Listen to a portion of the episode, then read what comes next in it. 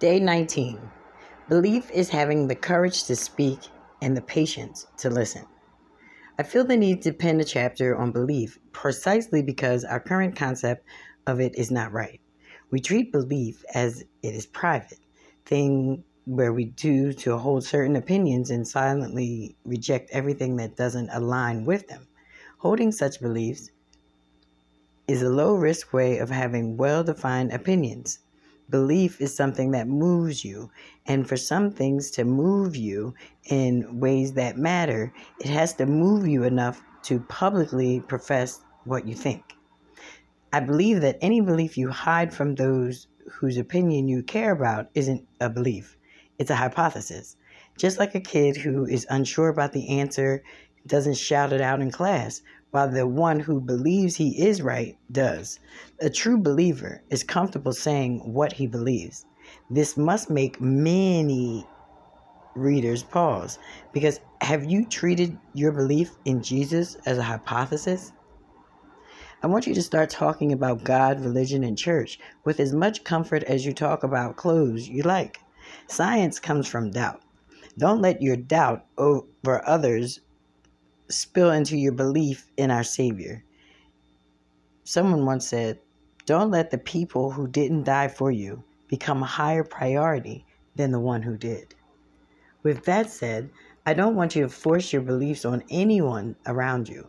A chocolate cake tastes amazing, but when you force feed it to someone who is full, you only make them throw it up, and they definitely don't get to enjoy it.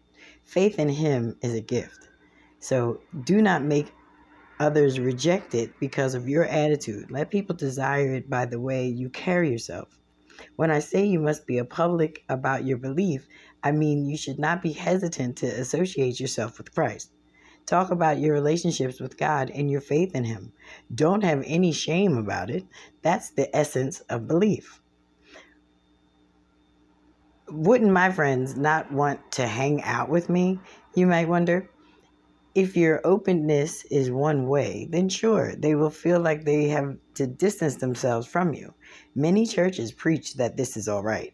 I don't believe it is. Antonio T. Smith, a friend and mentor, deals with people on all faiths. He's very open about what he believes, and he lets people express and stand on their belief. As a result, Antonio has attracted a following spanning millions of people. If he can have Hindus, Muslims, Sikhs, and Buddhists follow him, while being openly Christian, you can keep your friends close while being open about your beliefs. Just remember, let them be open about what they believe, and they'll be okay with you standing by your beliefs. Those who love in silence or to silence the oppression view will be afraid of it. Truth believe, it has to the courage to speak and the patience to listen. Today is the day that you start cultivating that. So ask one of your friends about his or her beliefs. Listen to them, and then let them know whether you agree or disagree. Don't try to prove anything. This will allow you to be open about what you believe without receiving pushback.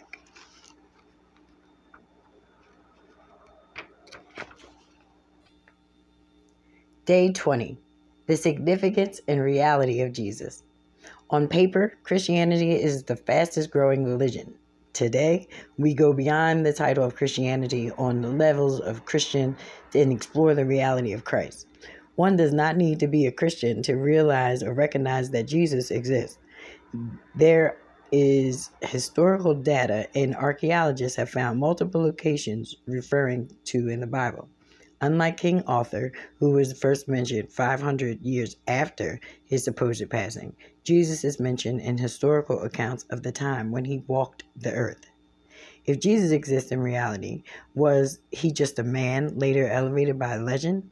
We believe he is the Son of God and performed miracles and no metamorphical scenes, for he had the physical ability to heal, love, and sacrifice beyond human comprehension. It is important to separate faith and knowledge. The gap that is meant to be filled by faith will never be filled by knowledge. Now, we can see historical accounts of Jesus. Not so long ago, atheists denied every account in the Bible as fiction, But upon uncovering the remains of the Pool of Bethesda, where Jesus healed the paralytic, a place atheists previously said didn't even exist, they have shifted their stance now, and they stay by the pool, and they say the pool exists. But the book that referred to it thousands of years after was buried just got lucky. As you may have realized, atheists will be convicted to any new position by learning more about Jesus. That's because knowledge is a tool, not the goal.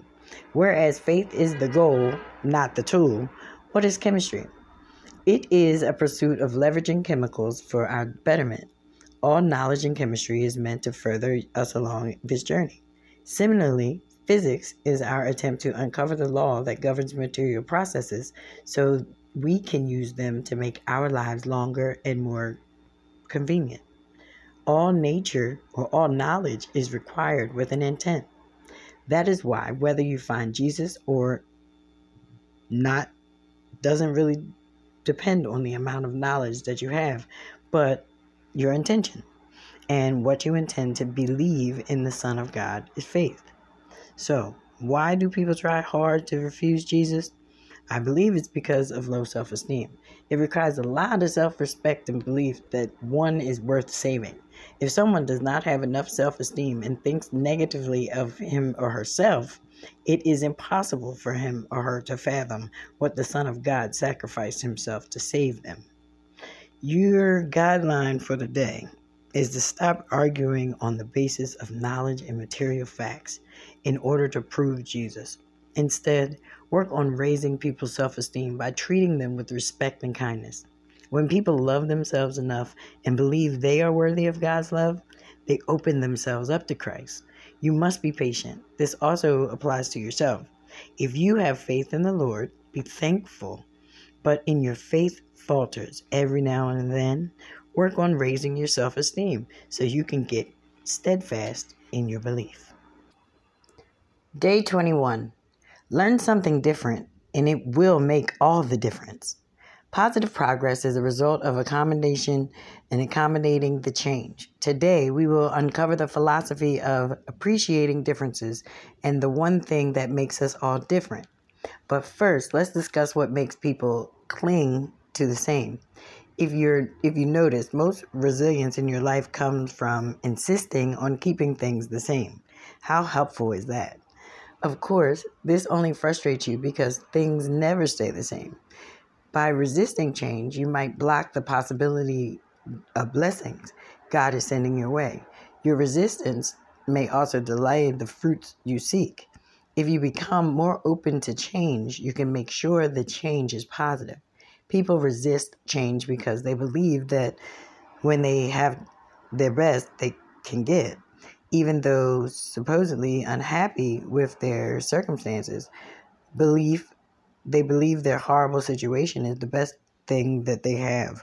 Self-esteem determines so much in life. At least learning about this can encourage you to raise your self-esteem. But around people and be around people who elevate you. If you have shared this book with your friends and they have read up to the previous chapter, they're working on their self-esteem as well. This will bring about a collective positive. While you learn about the taxes and side incomes and create a positive difference with each piece of knowledge, I urge you to learn more about Christ. Learning anything different about him leads to a positive leap. And these instantaneous leaps can heighten your spiritual experience in life. Jesus needed alone time. For a long time, people have been boxed into extrovert or introvert categories. Our personal experiences, social life shows that it is impossible to always be company of solitude. A comforting fact about Jesus may help you understand yourself better. Jesus needed to withdraw from the crowds to reflect the peace and solitude. Eremos Clave is cited as one of the locations where he would spend such periods. In your life, you can make social detox a thing and derive the benefits of superior mental process and inner peace. Jesus was considered a radical. Now, if you feel like you don't fit in with the times, fret not. At his time, Jesus was seen as a radical for taking and talking to sinners, having conversations with women. Moreover, there's the fact that he let people pick grain on the Sabbath. Don't let others' judgment define who and how you conduct yourself. Do what you believe is right, and you will go further than you will while seeking everyone's approval. Jesus asked what he wanted. Whenever you find yourself suffering in silence, remember that the Lord's process, his thirst multiplies time when he was going through the 6 hours of agony and taking away the sin, knowing that the Roman soldiers were no allies of him. He still professed his thirst. I'm thirsty. I'm thirsty. And two quotes noted by biblical scholars who find themselves to fulfill prophecy is also worth noting that Jesus, even in his most vulnerable, was able moment, did what was in his control to get into the best position. He professed his thirst. He had his lips moistened, and while the little moist of strength proclaimed, "It is finished." You have no reason not to ask for support to help now that you have the example of the Lamb of God. Today, you've learned 3 lessons, but this day is meant for you to start the practice of learning more about Christ. There is a treasure trove of insightful knowledge about him, and everything you learn about him makes a difference.